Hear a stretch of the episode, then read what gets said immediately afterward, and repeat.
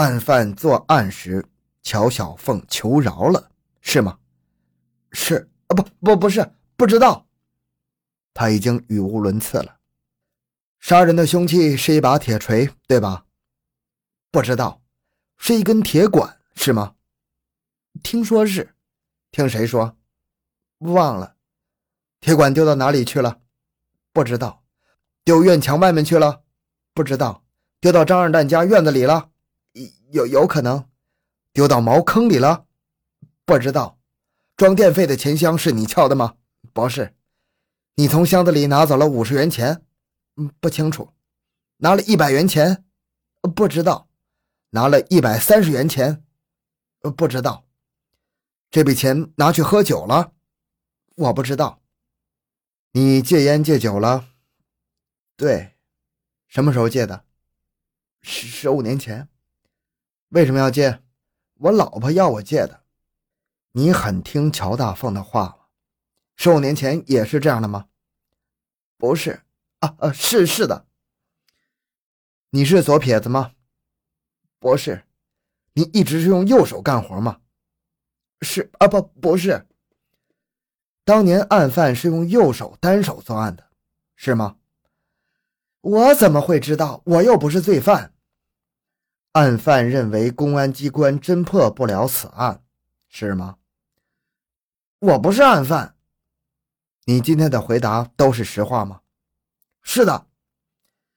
好，今天上午我们就测到这里，下午两点接着测，行吗？行。回去吃饱饭休息一下。刚才你可是很紧张啊。我没有紧张啊。对，最好放松一点，不做亏心事，不怕鬼敲门。你说是这样的吧？您说的对，您说的对。李富贵回去了，但是武伯钦却上午非常有收获。所有的问题看上去都是平淡无奇的，可是却包含了许多专业性的测试技巧在里面。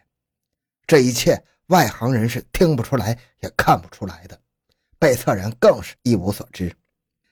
在这道题中，包括了目标问题、准绳问题、过渡性问题，也就是中性问题。采用的测试方法有 CQT 法，也就是准绳测试法，GKT 法，也就是犯罪情节测试法和 POT 法，这是搜寻紧张峰值法。其中准绳测试法又包括三个问题，即 R 问题，也就是相关问题，凡是和案件有关的问题都在此范畴。I 问题及中性问题，只和案件无关或者不相关的问题，主要起麻痹测试人的作用。C 问题即在明知被测人会说谎或者可能说谎的情况下，提一些与相关问题无关但是又相似的问题，可以造成被测人的一定的心理压力，用以确定谎言准绳。然后用 R 问题的生理图谱和 I 问题诚实与 C 问题谎言的生理图谱进行比较，从而判断出被测人和案件的关系。犯罪情节测试法的目的在于鉴别无辜和罪犯。案件发生后。如果警方没有向外界公开案情，那么现场反映出来的一些作案细节也就只有警方和作案人知道。因此，用这些只有警方和作案人知道的情节来测试被测人、罪犯和无辜的反应就不同。显然，上午李富贵的图谱曲线显示他的紧张峰值很高，尽管表面上看去他很镇定。其次，图谱曲线显示他在几个关键问题上都说了谎，比如。为什么要搬家？是心里害怕吗？这么快就忘了？和你没关系吗？为什么？你知道这起案子是谁干的吗？是你干的吗？你岳父一家五口被杀，是因为你爱人乔大凤的事吗？杀人的凶器是一把铁锤，对吗？等等。尤其在犯罪情节的测试，李富贵更是显露出了狐狸尾巴。比如，是先跳进张二蛋家院子里。然后再翻墙跳进你岳父家院子里，对吗？案犯进入你岳父家院子后，先是在院墙脚下搬了个墩子坐了一会儿，是吗？案犯杀人时是先进入中间的那个屋吗？案犯作案时乔小凤求饶了，是吗？凶器是一根铁管，是吗？铁管丢到茅坑里了，是吗？装电费的钱箱是你撬的吗？你从箱子里拿走了一百三十元钱，等等等等。测谎是对罪恶防线的突破和瓦解。被测人如果和案件有关，那么他的心理反应、情绪记忆的三项生理参数变化和皮肤电反应、血压、脉搏、呼吸三项反应指标必然异常。李福贵恰恰在这三项指标上都出现了异常。当然，以此作为结论还为时尚早，要等到八幺七六案件所有涉案人员都被同一套测试题测试后，经过比对，才能最后定案收网。第二个被测人是高汉明。这是呼市警方一直盯住不放的头号嫌疑人。武伯兴根据高汉明的眼神、精神状况、说话语气、面部表情，特别是气质归类等来做判断，而这种判断和这种判断所需要的经验性积累，往往十分灵验，就像是用枪射击，几乎是发发命中，百发百中。那什么是气质归类呢？从犯罪心理学角度来说，气质就是指一个人的心理活动稳定的动力特征。当一个人在不良因素作用下走上犯罪道路时，气质对于主体的犯罪类型和方式均会产生影响，使其在各自的犯罪活动中反映出气质的特征。据国内某监狱1991年抽样调查，暴力犯罪中胆汁质的人较多，诈骗犯罪中多血质的人较多，贪污犯罪中粘液质的人较多，危害国家安全犯罪中胆汁质和粘液质混合型的人较多。等等等等。当武伯新第一次见到李富贵时，很快就将他归类到胆汁质类型。在呼市警方的案情分析会上，武伯新就说：“这几年李的胆量也见长，猪都敢杀，还有什么不敢杀的呢？像李富贵这一类型的人，情绪冲动性强，理智性差，好发火，行为常受情绪左右，心胸狭窄，报复心、仇恨心强，易导致攻击性的犯罪行为。这种情况在……”杀人、伤害、爆炸等暴力型犯罪者上表现得十分明显，而在高汉明进入武伯新视线不久，武伯新则将他归类到粘液质类型的人。这类人缺乏对社会、集体、他人的责任感、义务感、同情感，好逸恶劳、贪婪自私，甚至虚伪狡诈。这类情况虽在各类犯罪者身上均有不同程度的表现，但在物欲型，也就是贪污犯罪罪犯上表现得尤为突出和明显。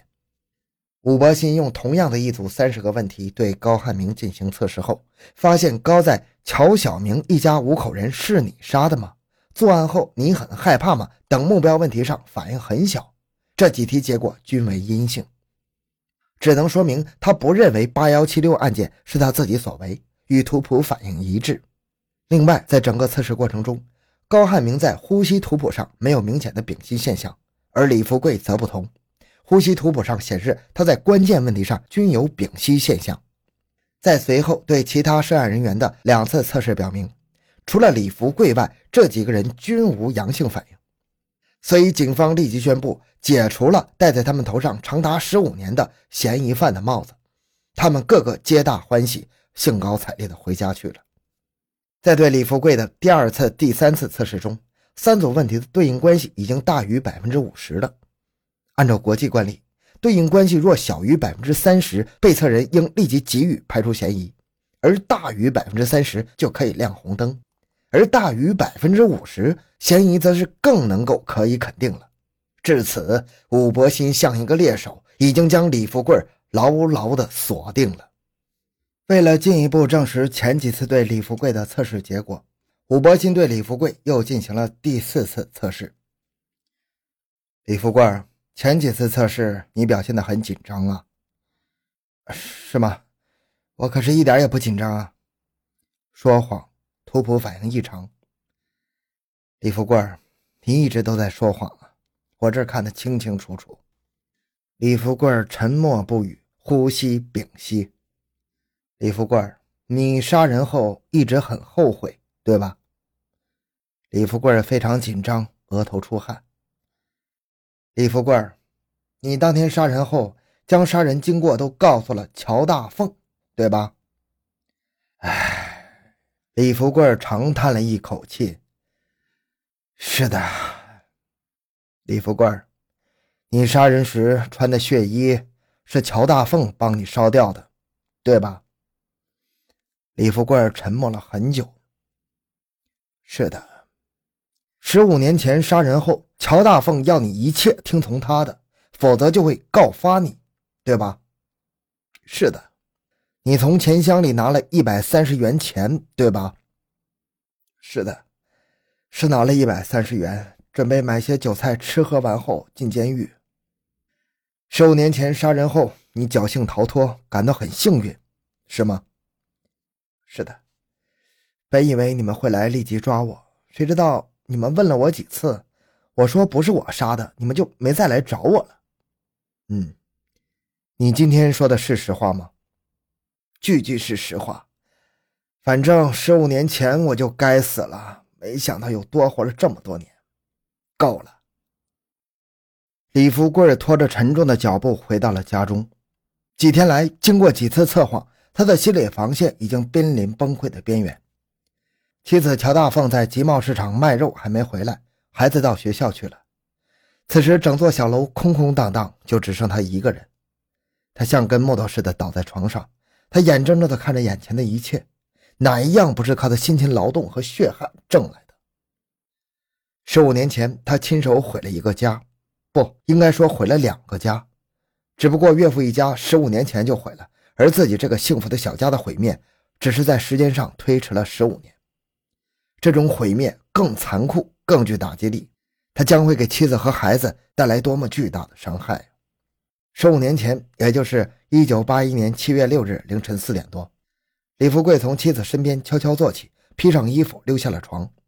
他顺着村西头坡地的低洼处直奔岳父家。本来他只是去放骡子，但在半路上他改变了主意。原因很简单：你们一家人都在睡大觉，为啥让我放骡子？李富贵越想越气，想到之前和岳父一家种种过节，不由得怒从心头起，恶向胆边生。此仇不报，更待何时？多年来，李富贵已经厌烦了二等公民的生活和角色，他决心要打破这种生活模式，决心出一出这压抑在心中多年的这口闷气。他先是翻进了张二蛋家的院子，站了一会儿，听见没什么动静，便又翻墙进入了岳父家的院子。在院墙脚下，借着黎明的微微亮光，他搬了一个木头墩子，在院墙的阴影里坐了一会儿，抽了几口烟。等卯足了劲儿，他掐灭烟头，用脚踩住，使劲的转了转，将它碾碎，同时顺手从墙脚下一堆柴火中摸出一根铁管，将它在手心掌上拍了拍，轻轻吐了口唾沫，就像上战场似的，向乔小明住的屋子直扑过去。在上世纪八十年代初期，农村有个习惯，除了院门外，一般居室房门都不关死。他轻轻地推开岳父睡觉的房门，轻车熟路地摸到他床前，掀开蚊帐，对准隐约可见的岳父的脑袋就是两下。只听见岳父发出沉闷的两声，像是喉咙管卡住了什么东西似的，想喊却喊不出声来。那声音不大，除了李富贵听得见，恐怕再没有其他人听见了。他用手摸了摸岳父的鼻子，见已经断了气，这才折过身子走出了岳父的房门。此时他觉得手上湿漉漉、黏糊糊的。他估计是岳父头上溅出来的血，他顺手在上衣擦了两下，接着摸进了乔大明的屋里，用同样的办法将乔小明的哥哥也打死了。然后他隔了三个门走到最西头乔小阳的屋里，三下五除二收拾了小舅子，心想这几个人都不是什么好东西，成天给岳父出馊点子，算计我，想拆散我和大凤的婚姻，这会儿都叫你们见阎王去吧。李富贵又摸进了二凤的屋里，二凤也是极力反对他和大凤结婚的，所以李富贵下手也非常狠，一下子就解决了问题，血都溅到他的脸上了。他在脸上抹了一把汗水、血水混合到一起，快把眼睛都蒙住了。此时他就像一个杀红了眼的职业杀手，竟然心不跳、神不慌、镇定自若的又站在乔小凤的床前。对小凤，他还是心存感激的。因为他开头反对，后来却又支持大凤嫁给他，在乔家这可是独一份啊！他有点不忍心下手，正在犹豫不决之时，突然他不慎踩翻了小凤屋里的尿盆，将小凤从梦中惊醒。小凤扯亮了电灯，看见站在床前满身血水的李富贵，竟然吓得叫不出声来。过了好一会儿，他才惊恐万状地问道：“你是谁？”“富贵。”“富贵，你是富贵。”你深更半夜来这儿干什么？你满身是血，你你是杀了人了还是杀了猪了？是的，我刚刚杀了人。杀了谁？你爹。我爹？你杀了我爹？还有你哥、你二姐、你大伯？我不信！不信你自己去看看。你这是为了什么？看在大凤的面子上，你也不应该这样做呀！小凤的嗓门是越提越高，声音也越来越大。李富贵一个箭步扑过去，用左手捂住小凤的嘴，呵斥道：“不许出声！你要干什么？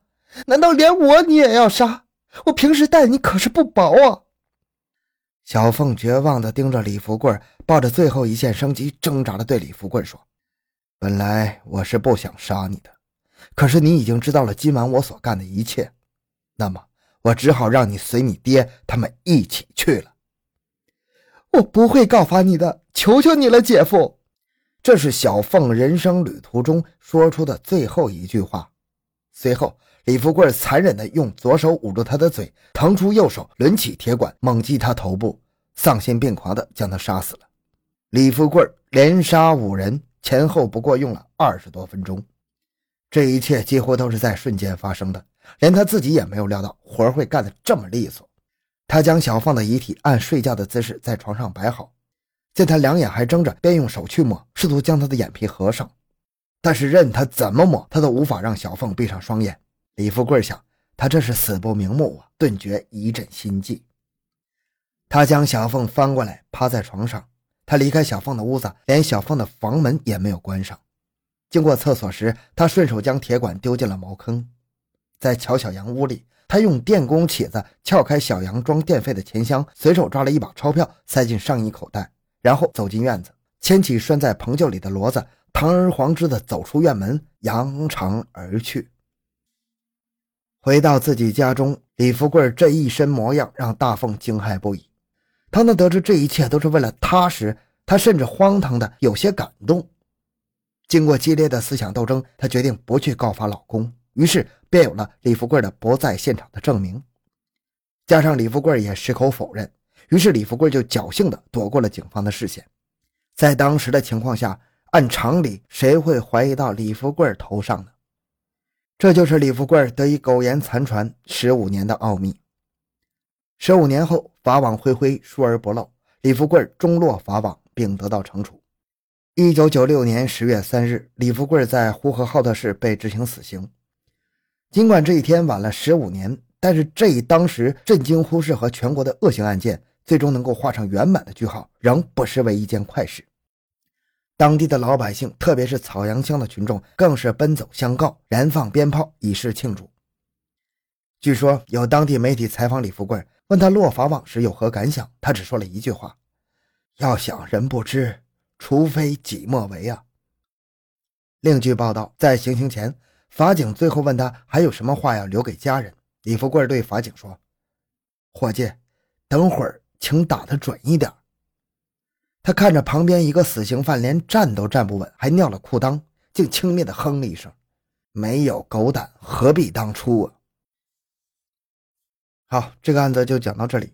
小东的个人微信号六五七六二六六，感谢您的收听，咱们下期再见。